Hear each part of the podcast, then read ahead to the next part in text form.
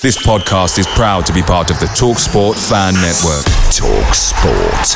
Powered by fans. I'm Sandra, and I'm just the professional your small business was looking for. But you didn't hire me because you didn't use LinkedIn jobs. LinkedIn has professionals you can't find anywhere else, including those who aren't actively looking for a new job but might be open to the perfect role, like me.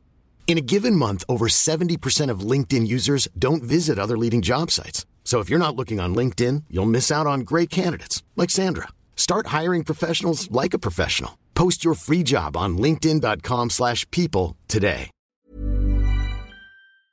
The Talksport Fan Network is proudly supported by McDelivery, bringing you the food you love. McDelivery brings a top-tier lineup of food right to your door. No matter the result, you'll always be winning with McDelivery. Order now on the McDonald's app and you'll get rewards points delivered too. So that ordering today means some tasty rewards for tomorrow. Only via app at participating restaurants. 18 plus rewards registration required. Points only on menu items, delivery fee and terms apply. See mcdonalds.com.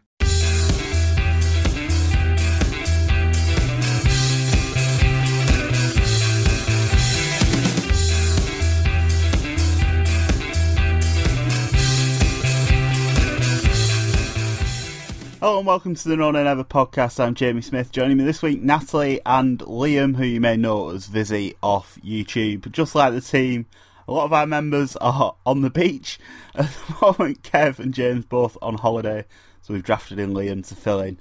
Um, it's going to be a slightly shorter podcast than normal, especially after last week's Mammoth live edition. Thanks again to everyone who came to that. And a quick mention as well before we get started to our charity partner, Clariton Brew. You can find their website at claritonbrew.org. They do a lot of good work with mental health awareness.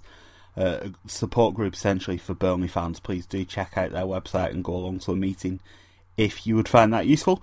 Um, we'll start with the Bournemouth game though.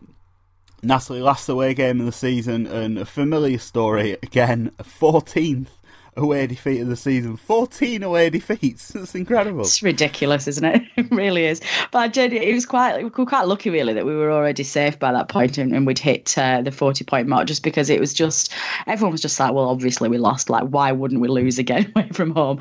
I think a few fans were expecting a bit of um, a, a upstart after the, the, the Palace game and thought we were going to go ahead and, and beat Bournemouth as well. But I mean, to be honest, the game had a very flat feel to it. And I think it was quite a big ask um, for the players to up their game again after that um, uh, West Brom game at home and also that Palace um, win as well, especially when it was coming to the business end of the season and there was quite a lot of pressure on those players.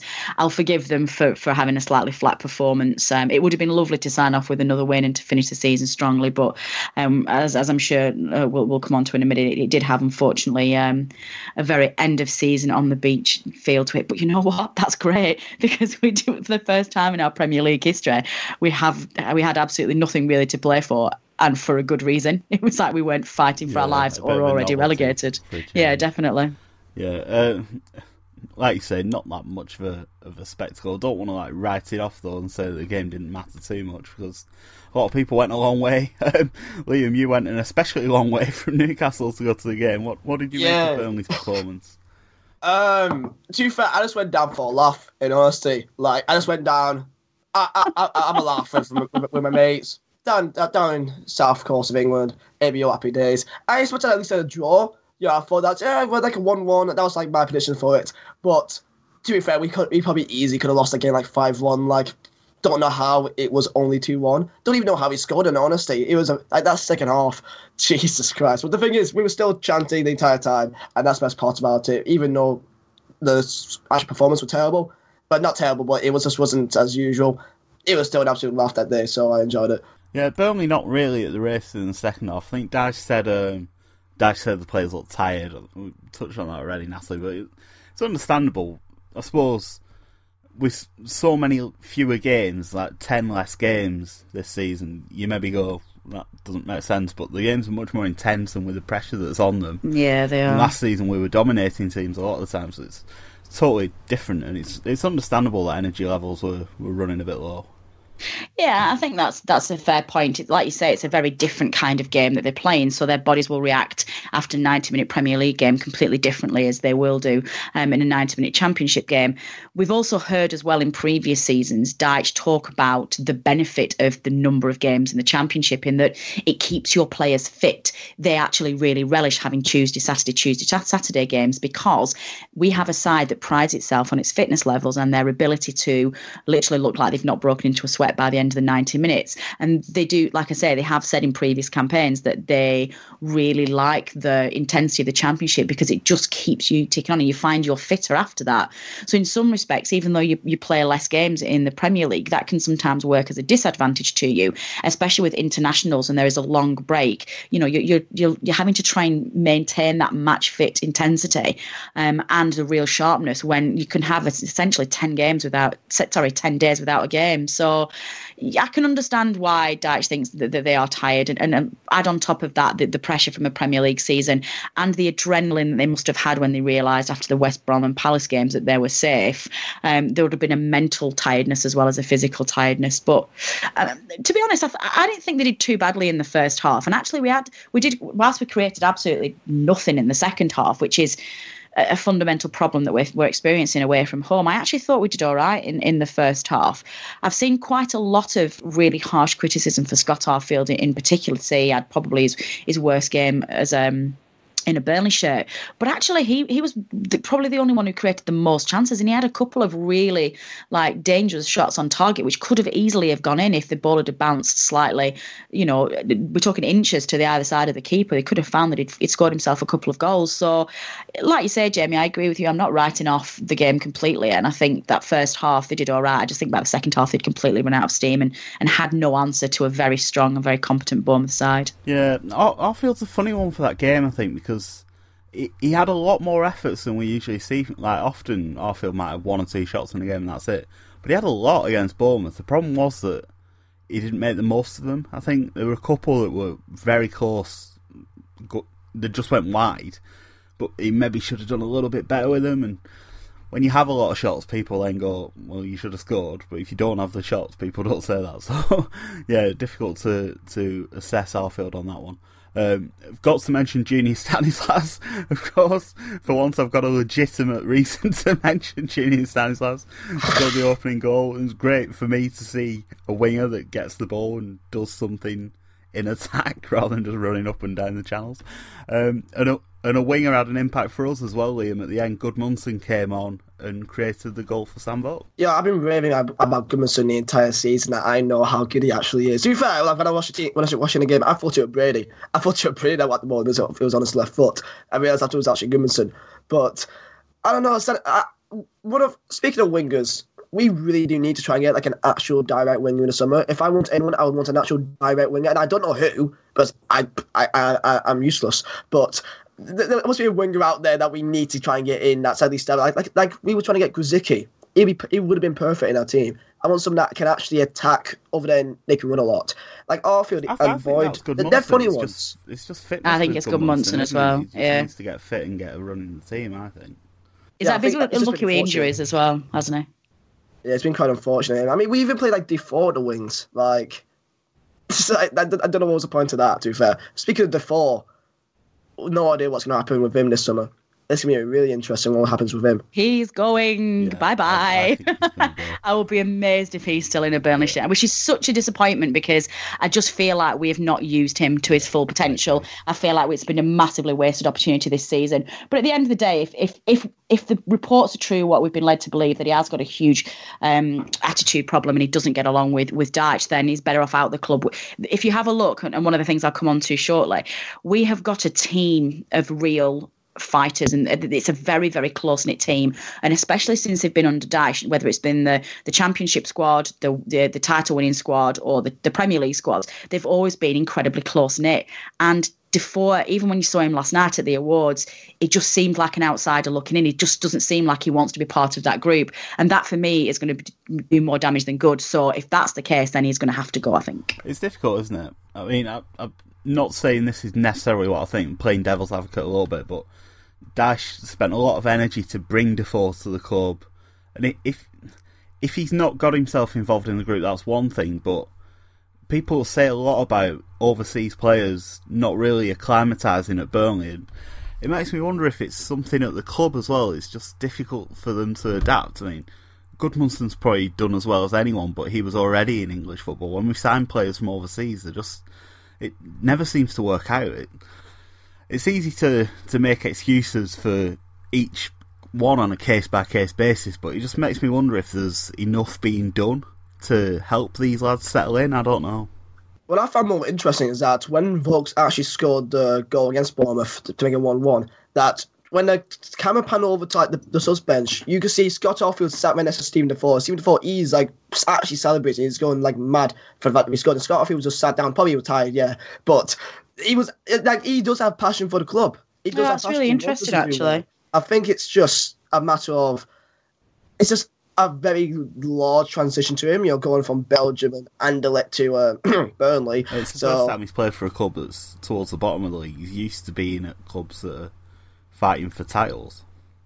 So I do don't we know think- where could he go though. Where can he go? Because he wants to play in Belgium National League. Martinez has made it clear Yeah. that the, you have to play top level football to get in. So people saying he's going to go to China for the money.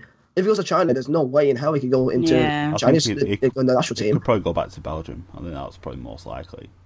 Go back to, for like, the clubs that would take him. One one last point on the game that I wanted to make, Natalie. Good spirit again to, to battle back and get the equaliser, but as we've seen quite a lot this season, just seemed to switch off then and concede another pretty sloppy goal at the end that cost us Yeah. the point in the end. Yeah, I, I keep I keep changing my mind about the second goal, and I don't know whether or not it's a result of them just switching off and not being um, particularly focused on the game, especially as they'd not done um, particularly well in that second half. And, and I think they just, you know, they, they just lack that discipline of a match intensity that that, that mattered, not one that was an end of season um, play out or the second option as to whether or not it is some defensive frailties um, trying to bed in a new centre half partnership. Um, I'm not entirely convinced yet about the um, success of. Um, I guess Long and Tarkowski as a sound back pairing. I'm not entirely sure yet. Now, that's really harsh to say that. So I'm going to be very clear here, listeners, that I'm not saying that, um, you know, oh, we've got a, a terrible defence now because of this. But in both the games against West Brom and against Bo- uh, Bournemouth that we've played without Ben Mee and Michael Keane, we have looked uncharacteristically weak in defence. We haven't looked as organised as we have done. We haven't looked as solid in, in that bank of back four as we have done. Now, Keane and Mee took time to, to bet in there, so it's probably, um, like I say, it is unfair to, to judge them after just two games and expecting two players who've hardly played all season to come in and suddenly be Keane and Mee's um, capabilities. But I do think that if Keane does go in the summer, which is what wi- is widely expected, um, actually there is some rumours as well that Mee's going to go as well. I'm not entirely sure that they're founded yet, but um, for me, I just don't think that it is an automatic assumption that we can rely on Tarkowski, Mee, and Long as being defensively as capable as having Keane in. there, I do think we have to invest. So, uh, yeah, the second goal, as disappointing as it was, um, I don't know whether it was, like you say, lack of concentration for the on the beach um, belief that these players have got with nothing to play for, or it was defensive frailties, um, especially with Tarkowski being at, at fault for the second. Maybe it's a combination of both, but I, I don't know if we're going to get an awful lot of. Um, I guess, benefit from trying to analyse that now. Um, if it was halfway through the season and we had everything to play for, I think we'd get more analysis out of that. But it's it's probably um, irrelevant as to which one of those it is because it's an end of season play out. To be honest. Yeah, like, I think Tarkowski and Long have both done okay in the circumstances, but conceded four goals in the two games, and they've all been quite avo- like the, the first Bournemouth goal was a really good ball and a good finish, but Stephen Ward gets completely caught out by a long ball. It just shouldn't happen. It's sloppy defending, I think, and, and avoidable. But like you say, with, with so little to play for, it's understandable that they'd, maybe switch off. Um, Liam, what's your view on this? Tarkowski seems to have been groomed to replace Michael Keane, who we all assume he's going to go. Do you think Tarkowski would be a solid enough replacement for Keane? Would you rather us buy someone as a direct replacement? There's been a lot of talk about Ben Gibson and Harry Maguire from clubs that have been relegated as possibly being snapped up? Do you think they'd maybe be options? I would say that if you give Tarkowski more game time, getting into use of Premier League, because I remember that before like King got his injury and all that, that when I was playing FA Cup, everyone was like, "Oh my God, Tarkowski's like he's so good, he's nets this, nets that," and like you know everyone was so hype up Tarkowski like in the FA Cup games stuff like that, and I think he's still quality. I think give him about you know five, ten Premier League games, get used to the league because he's still very new to it. That's like what his third, fourth, like start, isn't it? That, that's the second start, isn't it? In, in the Premier League. It's, it's all like give him some more game time. I think that he's absolutely class in terms of his ball playing. Started the last three, I think. Mee missed one, didn't he? And then Keane's missed the last two. I think he started the last three. But yeah, he's still yeah, and I think he's very done quite new. well. I think he's done quite well getting introduced to the team so far in the Premier League. I know he's had his sub appearances and all that, but still, he's coming on at, at the end of the game when the other team's tired and all that. I think even more game time, I think it'll be a very decent replacement. We still need to do, we, st- we do need to sign another centre back though, because I'm just not confident with Kevin Long. Maybe it's just him, me, I'm being unfair on him that he hasn't had his chance yet, but I just can't see him being Premier League quality. I just can't imagine it. So we do need to sign another centre back um, as a replacement for either Mee or Tarkowski gets injured, or if Mee could even go, if he goes, then I'll be, I'll be shocked if Ben Mee goes. I can't see him leaving, in all honesty. I'm saying- But I'd be devastated. Yeah, me too. Um, yeah, I, I think the new centre backs are a must. It's just a question of whether they play with Ben Mee or Tarkowski, or whether it's Mee and Tarkowski as the pairing. Um, we'll move on from the Bournemouth game now, though. Burnley's safety was finally, finally mathematically certain on Sunday, thanks to Hull's crushing defeat at Crystal Palace. Um, we keep using this term mathematically because it's been pretty much certain since since the Palace win, Natalie. But it's great to finally have it totally done. And if if Hull had won on Sunday, there'd have still been Burnley fans worried next week about the possibility of a 15 goal swing or whatever. would We absolutely did. We had a we had a great we had a great moment last night actually at the uh, Player of the Year awards where um, one of the um, one of the, the it was the gentleman who does the who's the Safe Style UK comedian who does the Jeff tours. Bryan. You buy yes, he one does. Thank you you. get one free. Yes, Jeff. I'm very sorry. I forgot your name for a brief moment. Then, so I put myself under pressure. He was doing the auction and he was doing his own unique end of season review. Um, and one of the things he said to the players, which was absolutely hilarious, he just said, "He said, look, lads, he said, I'm really sorry. This this section's not about you. It's about us." And he said, "This is what it means to be a Burnley fan." He said, "Most Burnley fans genuinely believed." That Hull would get those 19 goals, and the whole room just absolutely burst out laughing because everyone was just kind of sheepishly like Dyche was rolling his eyes like, "Oh, come on!" and everyone was like, "No, we really were." Most of us genuinely thought that um, somehow Hull were going to claw back a 20 goal deficit and, and we would still end up going down. I even bizarrely saw, and I'm sure caveat to this, it was very tongue in cheek. But I also saw a tweet um, in the morning that basically said. I had it like it was something like I had a dream last night, or, or I've had a worry that um, somehow we end up with a six point deduction for something that's gone wrong and Hull win their last game and we still end up going down. I was like, that is the Burnley fan way. But uh, no, it was absolutely it would have been it was, well, it was it was a delight to finally get confirmed mathematical safety yesterday. Um, slightly disappointed that Hull didn't really put up um, a better fight than they did, to be honest. And it would have been very nice for us to get um, at least a point out of the Bournemouth game and actually secure our survival ourselves. Uh, but that's just been ridiculously greedy. Um, as Dyche would say, it doesn't really matter where the points come from in the season. It doesn't really matter where the results come from. It's where you finish at the end of the season that counts. And we have we have achieved it. We we've done what we said we were going to do, and it's been actually, apart from a slight wobble around the time that Swansea were playing Spurs. Remember that Tuesday night where I think Middlesbrough won and Hull won and Swansea um, a had that late goals, weren't that yes. against us? Um, and and then it looked like our lead had been cut from 12 points to two, and we were all having an and there was only there was still like seven or eight games left by then. So the, you know. It wasn't the, the case of games run out. So apart from that wobble until we won a game and got ourselves back comfortable again, Burnley have been comfortable all season. We've never, apart from I didn't realise this till last night, but apart from the first game of the season after the Yeah. Swansea defeat, we've not been in the bottom three once. Excuse Dyche me. has said that a lot recently, hasn't What he? a stat! What a stat that is.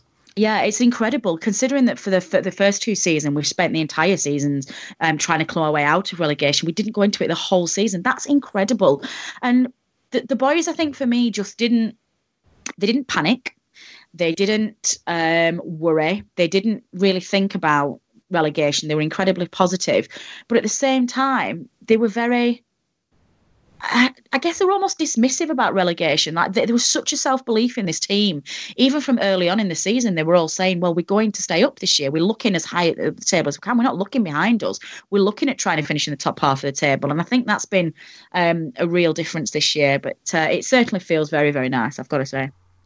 Yeah, one last point on on this, Liam. Obviously, Hull and Middlesbrough have been relegated back to the Championship, so that just demonstrates the achievement, doesn't it, that, that Burnley have have managed this season for us to stay up. Yeah. The only one of the three promoted teams to be able to Exactly. to stay up when Hull and Borough have gone down with, with games to spare.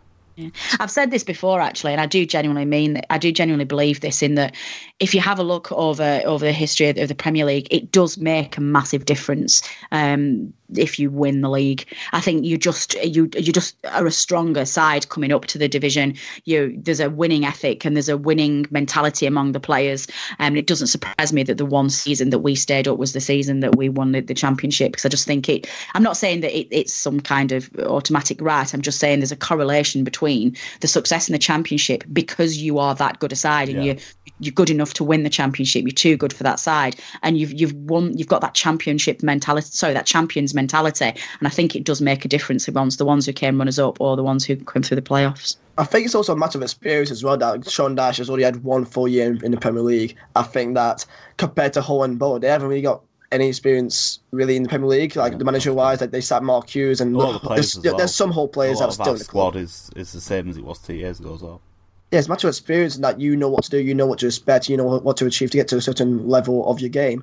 And not gonna lie, like at the start of the season, we all know that Borough they were seen as a team that was supposed to like be doing what we're doing now, and like you know, to be doing well all year and not really be seen as relegation candidates, so that and everyone thought that we were gonna go straight back down. But that's just the Burnley way, isn't it? You know, we, we are for achievements that we have done this year. That is, it's ridiculous of how uh, I think people are now getting used to us being a Premier League side, but I still see us as, as a champion as a championship side. We're championship club. That's what I've been raised as seen us ourselves as, and I'm now slowly starting to transition to actually like, yeah, we're a Premier League club now. So like, uh, what's it? Get, get to that weird stage that I want to believe but it's like. I'm like, oh, if we go down next year, it's like, oh well, that's that's that's expected. So like, I don't I don't know what to what how to feel. It's like it's so incredible how well we've actually done this year. And the most Yeah, it weirdest is. part is we've only won one game away. We've only won one game away, and we're somehow not been in relegation zone the entire season. What is that? I, I hope that we do at least you know, go double next year and win two games away. You know, that's my aim for year. Small target. Try and win two Small games target. away from home. Come on, double that, double that. Come on, lads. I, I hope so for my sake because I've I've travelled so long from Newcastle, man, and just to see like So um, ten goals something like that the entire season, so ridiculous. Yeah, yeah, I for mean, those of you sorry for those of you who've not been following his uh, his youtube videos he has these absolute epic vlogs every single week of his ridiculous journeys on 40 million coaches up and down the country trying to follow it's he, this this lad has put an absolute shift in this season and he is an absolute credit to all the tra- and he really embodies for me all the travelling clarets fans who've gone all the way this season and seen just one win and three draws four draws sorry and i just think you know what i'd take my hat off to you sir. I think you've done an incredible job. Well done I think I'm just a moron, in honesty. I think I think it's just it's, it, like you can say like, oh yeah, credit credit to club. But I think it's just me just being stupid. And honestly, don't know what, don't know what to expect. Yeah, you know what Chelsea way. Yeah, we could beat them. Yes. Like, i love it to be fair, the only game this year away that I had absolutely no hope was Palace away. I was thinking, well, it's Palace, they're, Oh, they're really? good side, they got Benteke, they got Zaha. Not like you can see in the vlog and stuff like that, where people's like, oh, you're gonna do well. It's like, no, we- we're gonna lose five 0 It's like that's what I that's generally my reaction, and then that's the game that we won. So I need to bring that mentality next year. The reverse psychology from, It's, from it's Viz. been working for me It all works. season, mate. It's honestly. incredible. It got it won us the championship title last year, and it's got us Premier League survival this year. Get on board; it's a beautiful thing. We'll, It's a uh, beautiful- we'll come on to reverse psychology and predictions towards the end of the podcast, but shall we do tweet of the week now? Over to Natalie for tweet of the week. Tweet of the week, tweet of the week, tweet of the week, tweet of the week, tweet of the week, tweet of the week, tweet of the week. Indeed. This week's tweet of the week was very, very difficult to choose because there was that absolutely wonderful, wonderful um, Sunday where we were all following the end of the championship season, and there was a an incredibly tense last ten minutes of regular time and an unbelievable six minutes um, away at Birmingham where the timeline was just absolutely crazy of, of nervous fans just wanting to see our neighbours down the road in League One, um, which then followed a, a beautiful timeline all the way through of just people. Um, having a, a fantastic um, laugh at the expense of our neighbours. So I really, really struggled that week to, to decide w- which one to go on. Um, what we've done instead, we, we decided that as much as we'd like to gloat with our neighbours and, and put them firmly back in their place, this is about us. This is about celebrating what we've done this season, not laughing at what they've failed to do. So I'm not going to give the Venky's relegation party or Jelly and Ice Cream Day any further coverage than what it's already had. I'm going to concentrate on the Clarets and what they've achieved. And this week's tweet of the week comes from Harry Nelson, who just simply says, and that, ladies and gentlemen, is that. The adventure continues. Hashtag staying up. So thank you very much, Harry Nelson. That won this week's tweet of the week. Particularly sweet, I'm sure, for, for us to essentially although not quite mathematically, that word again, stay up on the same weekend that the Rovers were relegated. There's been few oh, weekends so like beautiful in the history of Burnley Football Club again, and um, I don't know if people are going to be that bothered about following Rovers results next season because they might actually do quite well for a change. But it's certainly going to be entertaining watching them play dross teams while we're going to Chelsea and Man United and all the big boys. So, yeah, a lot of good times enjoyed, I'm sure, off the back of Rovers relegation. Um, last week, um, if you've been paying close attention, Natalie's mentioned a couple of times that she was at the Player of the Year awards. On, I don't like to brag too much. Sunday night. Not jealous at all. indeed, indeed, indeed. You know, I, I, I, like to keep these things pretty low key. I don't like to brag about which is a blatant lie for anybody who's listening like a million tweets. awards last night. In, exactly. I was incredibly lucky last night to um, be invited to the Player of the Year awards, and I also managed. I'm not really sure how I managed to, to pull this off. But um, I also managed to, to, bag seats in the platinum area, and I was sat right next to Sean Dyche and, and the, the, squad as well. Um, listeners, you'll be very pleased to hear that I haven't woken up this morning with a restraining order against me. I did manage to keep a um, a good controlled distance away from Sam Vokes, which was an achievement in itself.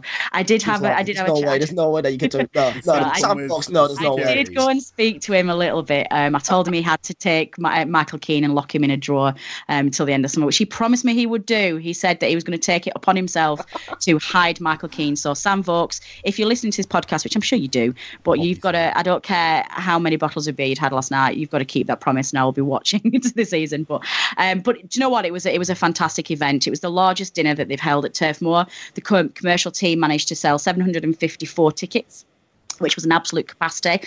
And um, they put up um, a brand new marquee in the um, outside of the opposite to the um, James Hargreaves stand.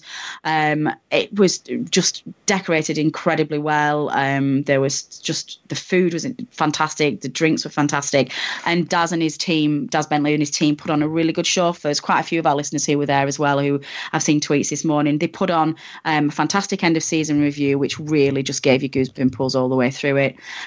We had some really fun games where the players had done um, some. Do you know the the the, tw- uh, the trick where you run around your head around the broom and you're trying oh, to no. that was hilarious. Um, so we all had to decide whether there was a hit or a miss there. Um, we had to do. They'd also recorded some videos about speeds of penalties, and you had to guess whether it was high and low. It was so interactive and it was so much fun.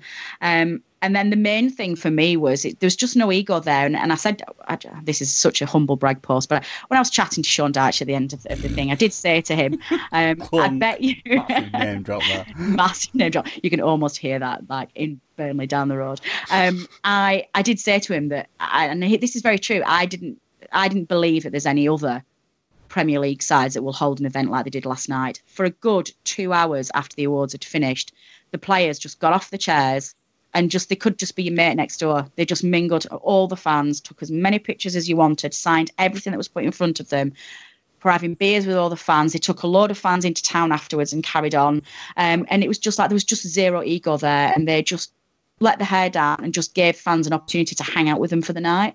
And it was absolutely, it was honestly, it was amazing. I was a little bit starstruck at sometimes. I just keep sat there and I was like, uh, like Tarkowski was just like sat next to me and I was just like, oh my God, you know, it was like a real, a bit of a fangirl moment, but it was very, very good. And the awards themselves, I don't think particularly went um, away from what we expected. I know, um, Jamie, you've got some thoughts on the Player of the Year. I think you would have preferred it to be um, Keane than, than Heaton, but I think it was a pretty close call. I'm sure those of you will, will look on the, the club website for a summary of the event and, and a recap of everything that happened. But um, it certainly was a really great night. And if any of you have the opportunity to go next year, I strongly recommend it. It was uh, it was a really, really good, really good event, and I loved it for the last five minutes, you literally just said my entire dream night in just oh. like, and I, I, gen- like, generally, I would cry of happiness of that. Like, I, I nearly did, like, to be honest. Like, I, I'm, I'm literally just serious. like, oh, come on. Like, oh, that's like a dream night for me. Seriously, I could die happy after that. It really is. and I'm, I'm just not. But I'm just not cool at all. I'm not. I'm not. I'm not one of those persons that you like. There were so many people who were like, yeah, yeah, whatever. Like, you know, Sean Dyche, yeah, whatever. Like playing it really cool. I was just like, oh my god, like running around like, and like just stood there like on the spot. I did going, notice actually. Oh. I wasn't going to bring this up. I noticed you referred to him as God a couple of times. Can you remember what happened the last time we started doing that to one of our managers? Oh I'm, God! I'm a little bit concerned. Do you know I what? Think it's I've, a good road to go down. No, I completely agree. I've completely not picked up on that at all, and I did call him God twice. Yeah, don't last night on social media. Oh like no. oh no! What am I going to do? It's reverse psychology, Jamie. It's fine. Go and delete. If we call him back, yeah, it's not gonna. It's not gonna happen again. That that path's not gonna happen again because it. Yeah. oh my god! Now I'm going to be panicking for the rest of the night about what I've done. I was pretty cool with Sam. I've got to say, I was pretty cool. I didn't turn into some blithering idiot where I was like, I did have a coherent conversation was with Mr. him. Mr. B there though? Was Mr. B like what? No, no, it um, wasn't. He wasn't. I kind of sneaked around and went, I'm just going over here. Bye. And I came back with this picture in my hand of me and Sam, and he just like rolled his eyes at me and was just like, whatever. Right. I can't compete. I can't compete compete with Sam Vokes tonight. So right. I'm sorry. Did he not recognise you? Did he not recognise you? He didn't, which I'm, I'm kind of. That's just rude. Do you know what I mean? It's like even off, even off the telly. I know. Although I have to say, and this is going to be my last brag post of the day. We did. It was really nice actually that we did have quite a few uh, known and ever listeners came up and speak to me last night who said did pass on messages of how much they've been enjoying um, this season's recap. So thank you to everybody again who supported us this season, and thank you for everybody who, who came up and said hello last night and, and gave us some really good feedback. Um, we always welcome comments and suggestions, as Jamie always says at the end of the podcast. So it's really nice to to have conversations with people in real life um, and get your thoughts and comments on the podcast. So uh, certainly some of the couple of conversations I had last night, we've uh, we've taken on board some of your your comments. So it was nice to nice to have that. Yeah, one one point on on the awards themselves, Liam. Last last week at our live event, we did a vote for our player of the year. Michael Keane beat Tom Heaton. It was reversed last night. Tom Heaton won the club player of the year, and Michael Keane won players player of the year. Do you agree that those two are the front runners, and who'd get your vote? Um, I'll say last night. Uh, that's that's how I put it as. I put it as Tommy to play play the season and Keane as players play the season. Um, I, I can't imagine anyone else other than those two that could possibly compete for it. I, I just can't imagine it. Tom Heaton is the reason why we stayed up this year, in my opinion. I believe that he has made some ridiculous and just the fact that he's that good that it makes the defense more confident, saying that oh well we kind of allowed him to have a shot on us and stuff like that, so they're not as tense. I feel if we didn't have Heaton this year, we had let's say Lee Grant still in goalkeeper for us, then I think that we would have gone down a shame. I think just the sheer confidence that he brings to the club and to the defenders, I think that he's been massively helpful for us. Keane as well, of course, like, like Keane is so good. But the thing is, with Keane, that I see Ben Mee as almost just as good as Keane. I think that Keane is a bit better composure wise, but in terms of pure defending, getting your head in the way, interceptions, all that, Keane, uh, Mee's just been just as good as Keane this year. So yeah, he's gone so under the radar. But yeah, I I agree with those um, voting last last night. Yeah, most definitely. I think we saw on um, the stat pack that we had at the live event last week that Dave Roberts put together for us. Mee and Keane are pretty much locked together on a lot of the key key data like uh, tackles, headers, interceptions, blocks, all those sorts of things. There's very little between them. So you're absolutely right. Pure mm. defending the basics, very little between them. I think Keane's maybe just a bit classier, better on the ball. Obviously, he's got the England recognition, so those things count in his favour. Um, one more thing Actually- on, on awards. Sorry, Natalie. One more thing on awards. Tom Heaton also won the Save of the Season award, apparently on Match of the Day too, for the incredible star jump. Remember Rick's artwork from that episode at, at Man United when he somehow denied Zlatan, Zlatan Ibrahimovic even from about a yard out. Um, so we need to mention that one as well. It's been, Sorry, it's, it's been quite a good year, hasn't it? It's been quite a good year. It's been quite a good year. in all- It's It's been an amazing year. I'm not used to all these accolades coming Burnley's way. Um, yeah, sorry for, for, for interrupting you there, Jamie. I was just going to nip, nip in on, on Liam's point there on, on Ben Mee and, and, and the impression, that, sorry, how impressed he's been with him this season. Um, ag- last night, we the players recorded their own Players Player of the Year prediction so you could see how everybody voted. And Ben Mee was a very close second, like a lot of his teammates had voted for Ben Mee. Yeah. Um, the the top me three were. vote for each other? Yes. Obviously. That makes sense. That makes sense. That. Yeah, um, Tom went for Keane, um, and I think the other.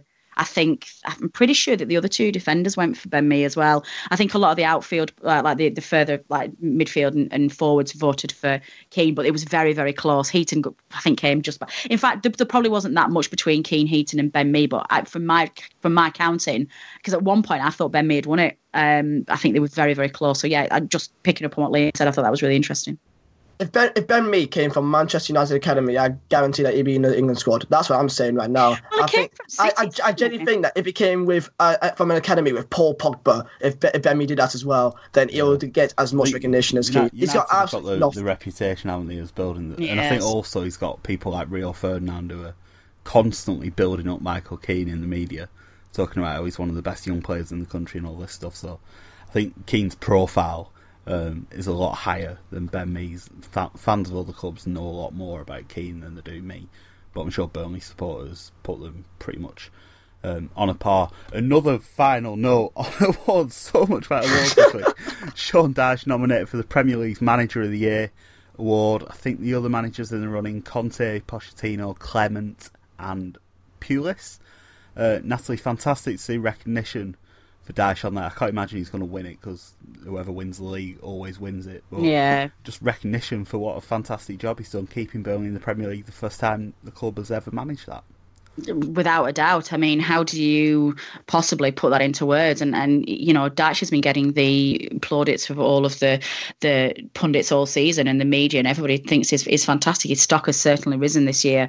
Um, I think people have just have, have acknowledged that, that it's not just the what felt like an impossible job to keep a side like Burnley in a successive season in the Premier League, but to to do it so comfortably um, and to do it without the drama and and there's been more there's been no major headline, headlines coming out of Burnley. I mean, obviously we had um, the, the the tweet scandal in the early season. That's probably the only thing that's put a blemish on a, a really good campaign. Um, and even even then, you know, it, it was it was an individual rather than, a club thing because it predated um, the players' involvement to the club. So other than that, you know, we've we've brought Joey back in, and Joey's ban was handled really well, and there's just been no fuss. Whereas other teams have, have had, you know, bad press coming from the chairmans, from the board. We're talking about fighting within players, managers getting sacked. We've just carried on quietly, and I think Dyche has manufactured that a lot himself. He's made sure that the club has handled itself in a certain way, and it's things like that that get him the awards, not just what he's done on, on the pitch as well. It, you know, but people pick up on things like that.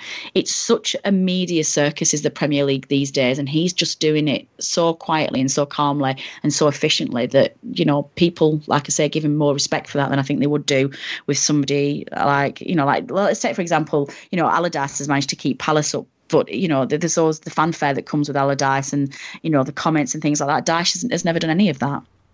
Yeah, I think I think you're absolutely right. The the couple of mini scandals that we've had, the, the Joey's gambling thing and Andre's tweets, Dyche handled them perfectly. No like kicking off about it, being honest about his view, but not making a big drama out of it, not making it look like it's a conspiracy against Burnley. that I'm sure support some supporters think it maybe was.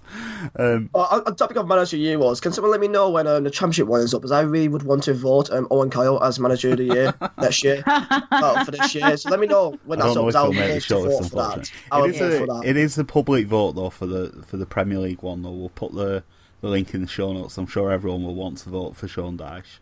Um, and give him a, a, good chance of getting up there. But yeah, I think he's getting a lot more plaudits in the last few weeks. It's become more obvious that Burnley are going to stay up. People have noticed the the job that he's done without spending an absolute fortune, even though we've had so much um, talent sat on the bench the last few games. I think one of the the exciting things for me, Liam, about Dyche is that there's still progress to be made. I think we've talked about the away form, and that's that's an obvious issue. But there's, there's players like Brady, Gudmundsson who've not been in the team. Andre Gray's not been in the team this season. There's, there's surely more more to come from this team and from Dyche. Do you think we could go even further next year? well, put it this way: we've had like most of our like money on the bench this year than in the actual starting eleven. Like most of our like from our transfers and all that, it's ridiculous.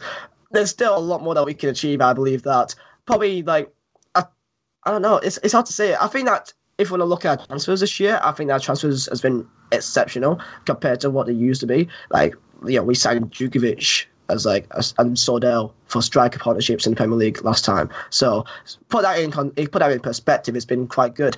Um, Brady, I think that it, there's a lot more to come from next year. Gudmundsson, I cannot wait to see him. Defour, I, I, think I think there's a chance he could still stay if he wants to actually play in Belgian league, but they probably go back to Belgium, so I don't know about that. But there's still a lot more to achieve. I think that if we had a few more away wins this year, we could easily be in top half. It's going to be a very, very exciting year for Burnley because if we stay up again next year, then that could be a really, really strong, strong standpoint that we are now a Premier League club. That that we, you know, we won't be yo-yoing anything like that. So I'm very, I'm as you know, as a Burnley fan right now, we are so buzzing right now. I'm so looking forward to next year. Like I'm not used to this. I'm used to just going up and down, up and down, but cannot wait. I cannot wait. It's so exciting. Yeah, I'm sure everyone's going to be um, very interested to see what, what Burnley do next season. And obviously, um, I won't be here, but the others will be covering it on a week by week basis, as always. Uh, at this point, we'll have to move on to predictions. Kevin's not here this week. He's taken himself on holiday as a reward for being crowned champion last week when he was parading around the turf with his balloons. Um, but some staggering, staggering news to report, Natalie. I need to be careful I don't fall off my chair at this. But you, you, drum roll. You got the result right last week. You, you predicted a two-one defeat, and we got beat two. You got some points. The reverse understand. psychology is fine. It did not work for I think the team finally. See, that's the reason for the defeat this week. The boy said, "You know what? She's helped us out all season. She's got us to that forty points. Can we at least get her prediction right this week so she can claw back some credibility in the very, very prestigious No Nay Never Predictions League?" So thank you, boys. I really appreciate that. But I did. I got my first result right this season. I predicted a two-one loss, and it worked. So yeah, no, yay! Nobody else predicted a defeat this week actually. So Natalie makes ground. will run over the table shortly. But also, like, if you're back at the last five results now, you've scored more points than anyone else. You've got five wow. points, one correct score, two correct See? results. I no just give you all more than, than, one correct score. So Natalie making progress on. right at the end of the season. and what it means for the table, Kevin has obviously already won. His name is in gold on our predictions table. Um, I'm now securing second. I can't finish any higher or lower. But it does mean that Natalie's closed the gap on James to a single point. So it's all to play for. There might be nothing to play for on this the pitch. Is so exciting. all to play for in the predictions league. Now James and Kevin aren't with us on the podcast. They're going to have to send theirs in, and Adam will edit them into the podcast. But Natalie, you get to go first. What are you going to oh. do? Oh, precious! I know this is horrendous. Because the reverse going... psychology worked last week for once. well, the problem is, is that I really don't think that we are going to lose. so I think, and, and, and it doesn't really, it genuinely doesn't matter now. We've got nothing to play for. So the boys don't need my help on the pitch.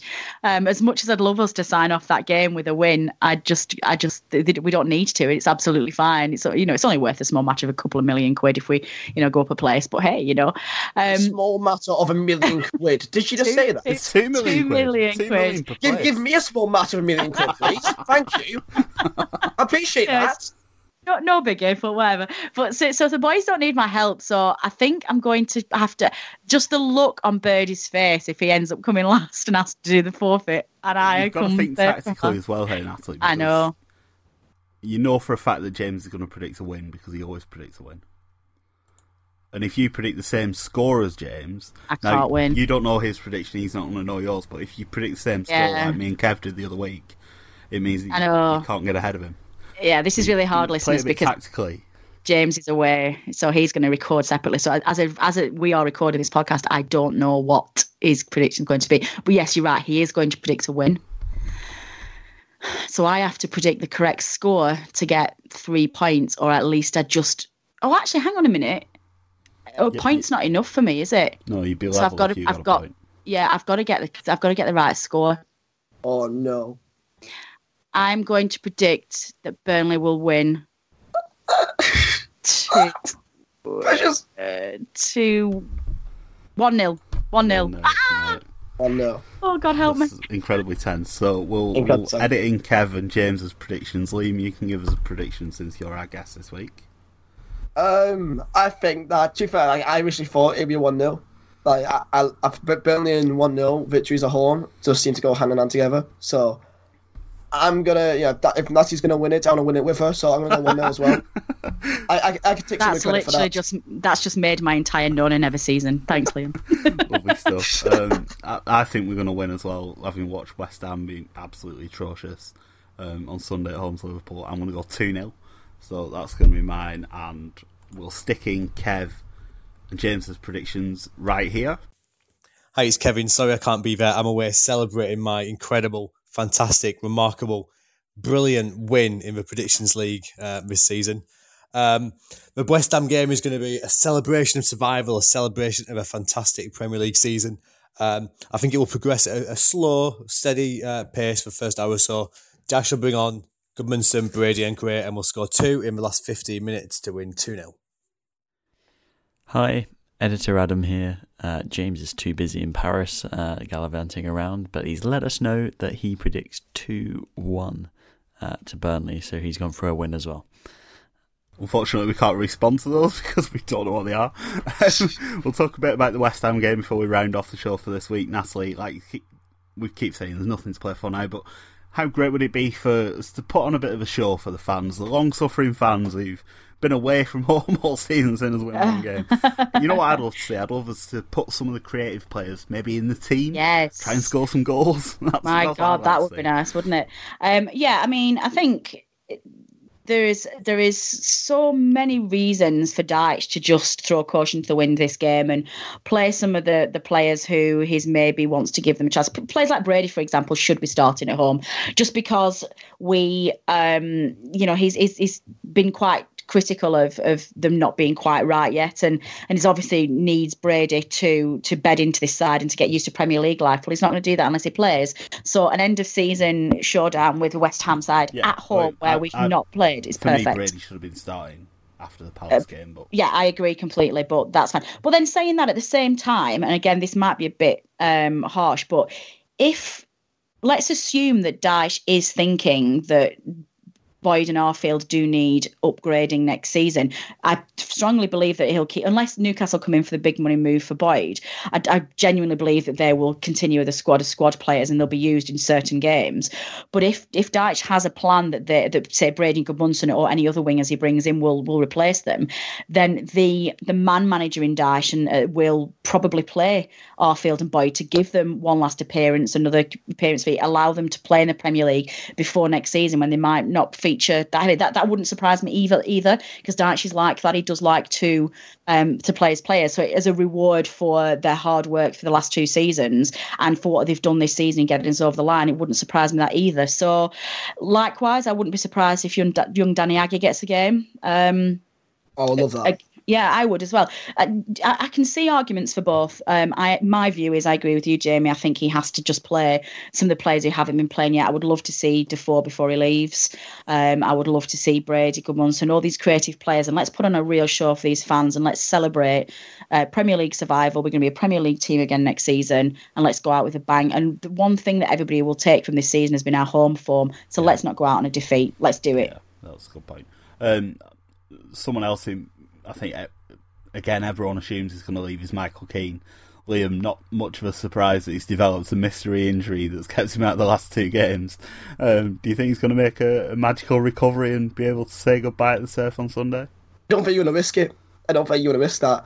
I Would think not, that would he not just be on the bench and come on right at the end like Duff did at Charlton last season? But that that almost be like confirming that he's going to leave. That's true. That is true. That, that'd be like confirming that he's, he's going to leave. I'm not too sure. Like he'd be on the pitch after the you know for the lap of honor and stuff like that. But if that does happen, then it's that's that's like confirmation he's going to leave. The one change I want to make is that I just want to see Defour in centre mid because put it this way, I think you guys probably know this. The one time that he started centre mid, well, the last time he started centre mid, we won five. We we we, we won four one. So like I, I want to you know go all out, look at, look at the two four four formation. People saying, oh, why not play Arfield and Boyd? Why not play both? Why not play Arfield Boyd and then Brady and Gudmundsson on top? That's my aim. So two four four formation. How many, how many players are you planning to put on this pitch on Sunday? Yeah, two two four Four four. Wingers. Four wingers with, with, with Gray and Agyei on top. All happy days. I was genuinely trying to, like, my, my maths wasn't going quick enough. I was like, hang on, is he suggesting we field like 15 first teamers? Why not? Let's go for it. People quite We, often we, we say just need that, Tarkowski um, and big Kevin Long at back. That's all we need. people quite often say when people make um, slightly left field tactical suggestions, they say they've been playing too much Football Manager. I think Viz has been playing a bit too much FIFA. For sure. he wants to play a two four four. Yo, don't, they don't have a goal on me when it works and we won 10 0. I, I saw that defending against Liverpool. Anything can happen. Anything can happen. Um, I think that's that's as good a place as anywhere to leave it for this week's podcast. Thanks to everyone who's listened all season. We'll be back next week, of course, to round off the season as a whole and uh, review West Ham and do various awards and stuff as well, I'm sure. Um, as I mentioned earlier in the show, slightly shorter podcast than usual this week, but we do have a bonus episode coming up in the next few days as part of our Kickstarter that was a few months ago now. We promised to do an interview with club legend, and I did that recently, speaking to former Clarets captain Stephen Caldwell, focusing in particular on Burnley's promotion to the Premier League under Owen Coyle, a season I'm sure people remember very fondly indeed. Catching up with Stephen to find out what he's been up to since and his plans for the future. That should be online in the next few days, so look out for that. I think Adam's going to edit this week's podcast, so thanks to Adam. Thanks also to our charity partners at Claret and Brew. Their website is claretandbrew.org. They do lots of good work supporting people with mental health issues who are Burnley fans. Please do check out their website. And um, thanks also to Rick, who does our artwork. A couple other pieces of housekeeping. You can always get in touch with us via Twitter at NoNaneverNet. You can email us podcast at nonanever.net and you can also like us on Facebook with facebook.com slash nonanever.net. I know the, the guys are going to do a lot more work on interactivity on Facebook. You've already seen if you like us on Facebook, there's various questions that you can get involved with there. So that's all to look forward to next season. But that's it for this week. Thanks to Natalie and Liam who've joined me. I've been Jamie Smith. This has been the No Nay Never podcast. Bye for now. Um, see what what, I, what, I, I think um, I should put my name down as, as new host. Just, uh, I think, I think, yo, you're, you're the new rebrand. Yo, that mine, uh, that'd be a sick. You jump in my grave as quick. Well, I'm not even like- dead yet. We've lost. Yeah. Jamie's like, hi. Wow, what, You what got are you a trying to podcast. None of my none of my starstruckness from last night competes. So I was like the first time I met Jamie Smith in person. I was like, oh. say? Like, this, you are the Jamie Smith. You're not, you're not Jamie Smith. You're the Jamie Smith. he's the Jamie Smith. This is all great material for the outtakes. Away days are great, but there's nothing quite like playing at home. The same goes for McDonald's. Maximise your home ground advantage with McDelivery. Order now on the McDonald's app. At participating restaurants, 18 plus serving times, delivery fee, and terms apply. See McDonald's.com. And there it is. That's as good as it gets on this stage. Nissan Townstar EV strikes again. It's an unstoppable van. Unstoppable. Look, just fantastic. You can actually see the Pro Pilot technology in action. Effortless parallel parking. It moves with all the confidence that comes with a five-year warranty. And with a bench full of all star van experts, there's real strength in depth here. That's all-star quality. Search Nissan Townstar EV and visit your local All Star Van Centre to see for yourself. Terms and conditions apply. Five years or 100,000 miles, whichever comes first. Pro Pilot is an advanced driver assist technology. Driver's responsibility to stay alert, drive safely, and control vehicle at all times. This podcast is proud to be part of the TalkSport Fan Network. Talk Sport. Powered by fans.